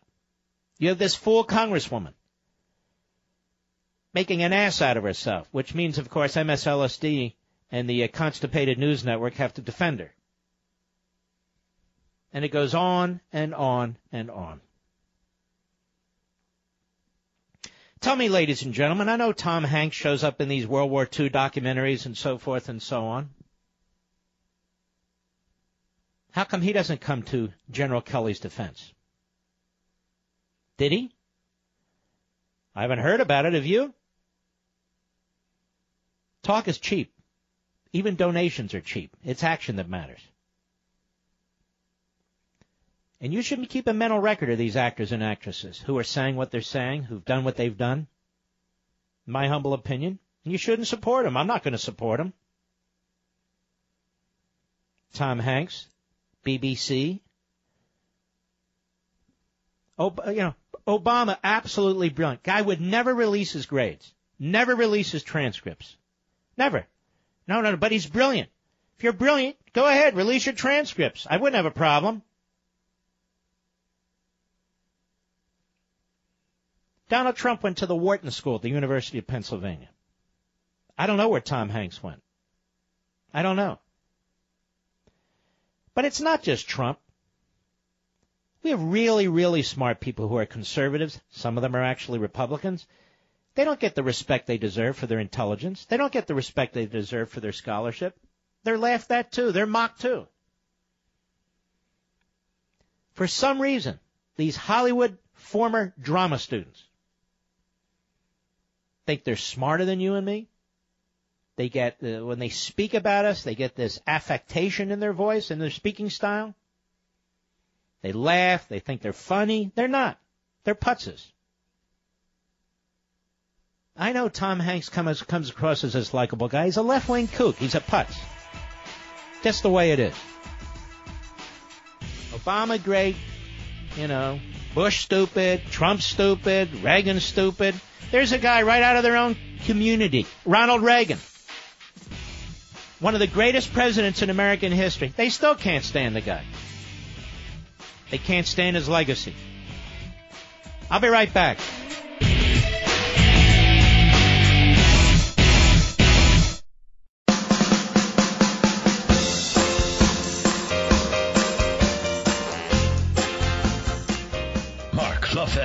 An unapologetic patriot and unapologetic constitutionalist. You can reach him at 877-381-3811. There's a question going around apparently. Why would a judge order this Mandalay hotel to secure the evidence from the mass murder? Well, a judge doesn't just order a hotel to do that. It's called a protective order to protect the evidence and so forth, and uh, that's usually the result of somebody making a filing, uh, either on the criminal or civil side, uh, asking the court to protect the information. So this suggests to me that there are lawyers already involved in this case, this matter, this event, uh, because a judge on his own wouldn't do that. But it's actually very, very routine, as a matter of fact. Just pointing that out as a footnote. Uh, I want to tell you about Blindster.com. Matter of fact, in our household, we're about to make a big order at Blindster.com on plantation shutters. And you've heard me talk about Kyle Cox, the owner of Blindster.com. Kyle is an American success story. He came up with the idea of selling online, high quality, do-it-yourself window treatments several years ago. And now the big corporations are trying to copy him. But don't be fooled by those corporations. Blindster.com, that's blinds, T-E-R.com, is the only company I endorse for custom blind shades and shutters. Why? Well, it's a mom and pop type business, the kind that makes America the greatest nation in the world. And because Kyle showed me that I could measure for and install custom made blinds myself. If I can do it, you can do it. And because you'll always get Kyle's personal fit or free guarantee, if that is for any reason your blinds don't fit, even if it's your mistake, Blindster will make the new sizes needed for free, and you only pay for shipping. And to top it off, my buddy Kyle gives you, my listeners, 40% off. 40% off already excellent prices. Just enter promo code MARK. That's the key. Enter promo code MARK at checkout. Get the 40% off your entire order.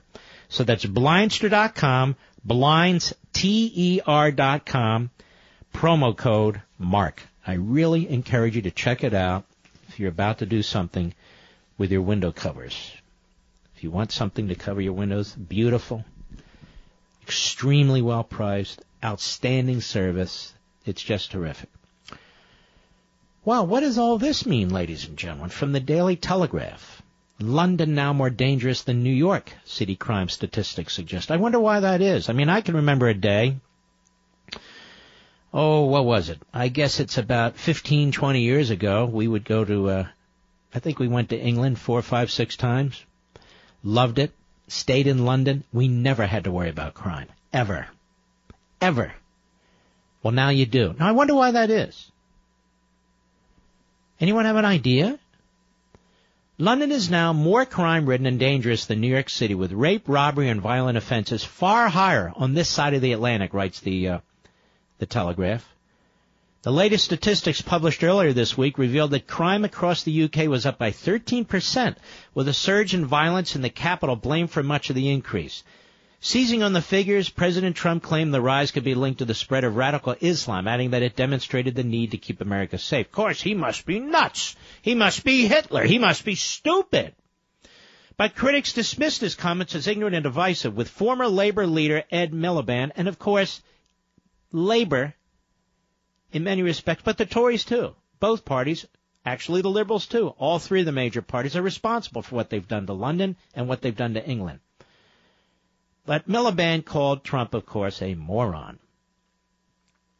Criminal justice experts insisted rising crime in Britain, and particularly London, was more to do with the way the city was policed. Oh, sure it was. And blamed the reduction in neighborhood patrols across the capital. That explains everything.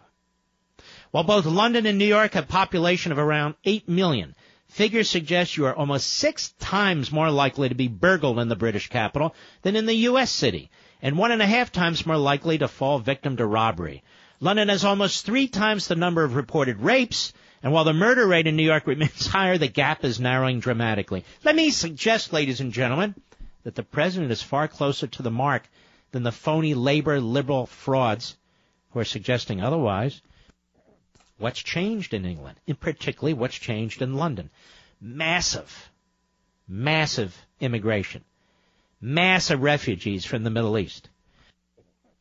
Now, the left, of course, they're immigration deniers.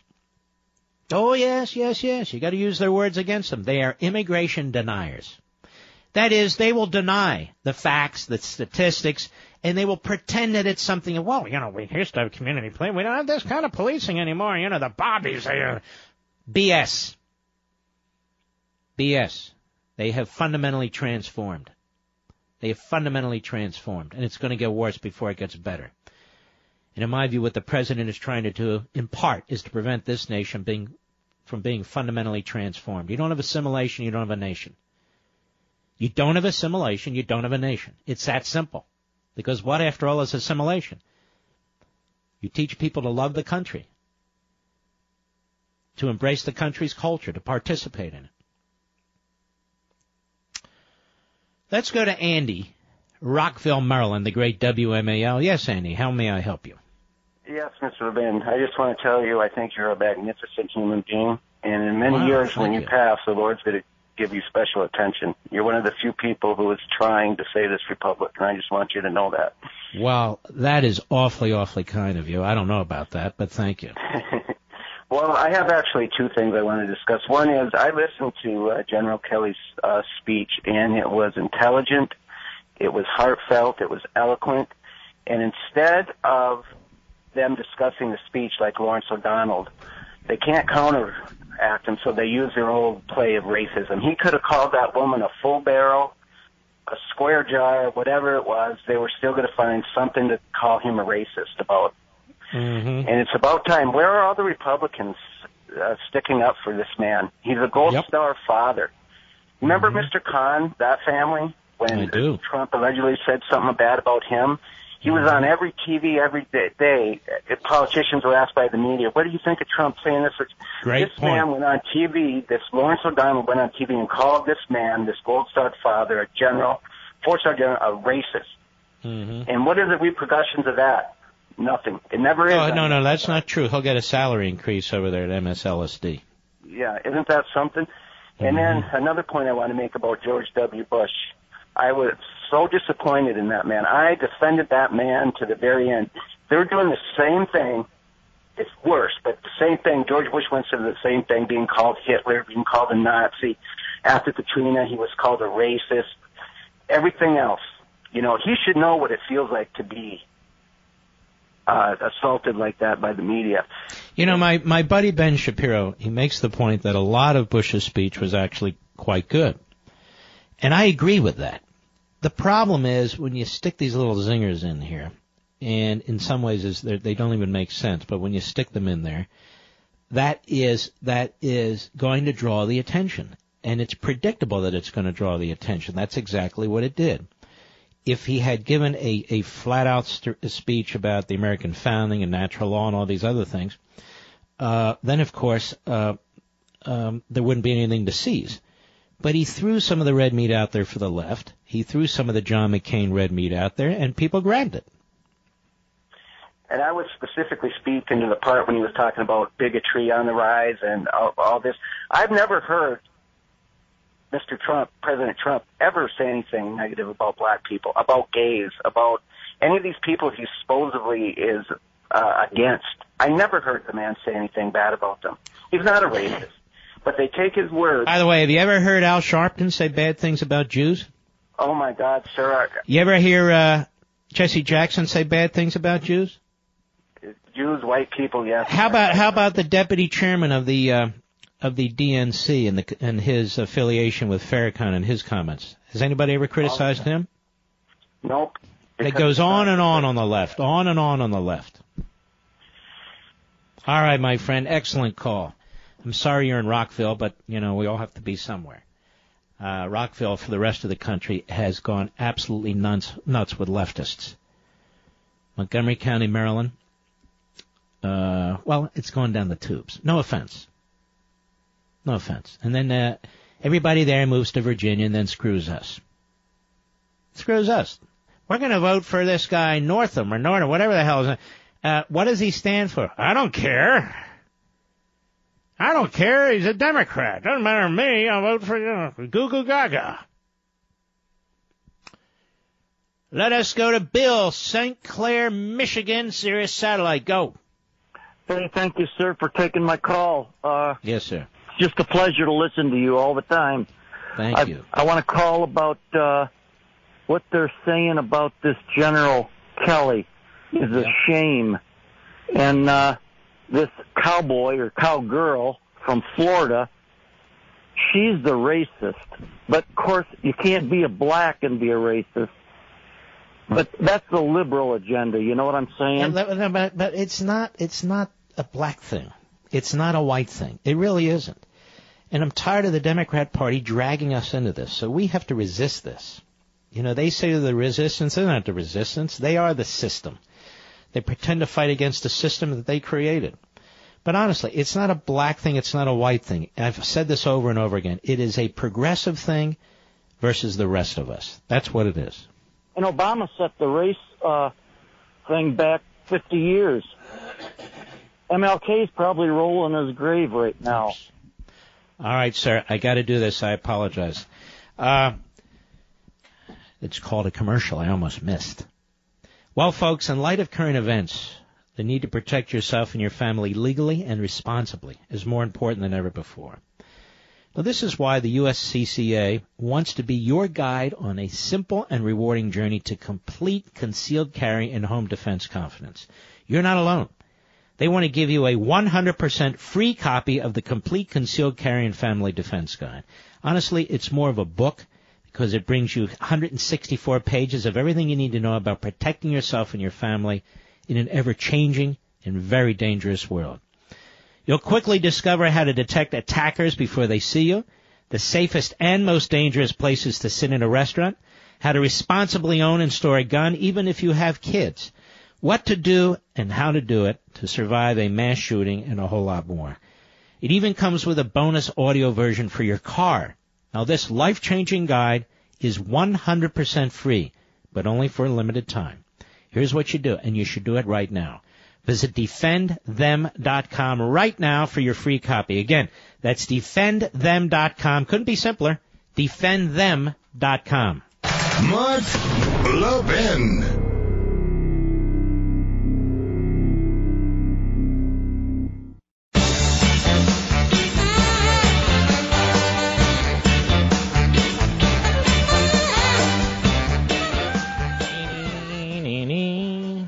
Believe it's Friday. Why does it feel like Thursday? And why does Thursday feel like Friday? What's going on here?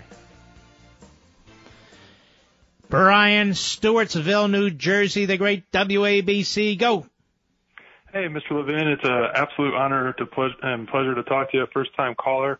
Uh, I'm a 20 uh, year veteran in the military, as a, and my wife is also a veteran. Uh, I was just wow, thank you guys. Oh, uh, it's, it's our honor and pleasure to serve. Uh, I just wanted to say I'm, I'm truly appalled by the Congressman down in Florida. Not only, you know, did she politicize this whole fact, but now she's stomping on their graves by saying that she's a rock star. She's definitely put the word rock into what she is. I don't know about the Yes. star piece. Right. But uh, it, it's just appalling. But th- I I did have another question for you, Mr. Glenn. I, I'm just curious why some of our conservative leaders aren't calling for a special counsel into this whole uranium deal, especially with you know uh, the fact that Mr. Mueller could be possibly in there, and so could be Mr. Mr. Ro- uh, excuse me, um, Uh, Ro- uh, Rosenstein. Yeah. Ro- Rosenstein. Well, you make an excellent point. I mean, the, the basis for a special counsel to investigate Trump was non-existent. There was no law that they could even point to. Uh, here, of course, there is. And the fact of the matter is it involves something like uranium. I can't even think of a more serious subject. And the difference is this, sir. The Democrats are, in many ways, uh, fanatical. They're zealots, and they they line up one behind the other, and they know how to get things done. The Republicans, on the other hand, are the opposite. They're milk toast. They're they're mush. They're mashed potatoes, and uh, they don't even know how to line up one behind the other. And certainly, when it comes to doing something like this, Mr. Uh, Rosenstein, um, he was pressured by the Democrats to uh, to appoint a special counsel, and by his buddy, and we now know it's his buddy Comey. Uh, but of course, when it comes to the Clintons and Comey and Mueller and the whole, and, and Bill and all the rest of it, um, deafening silence. Thank you for your service, you and your wife, sir. I appreciate it.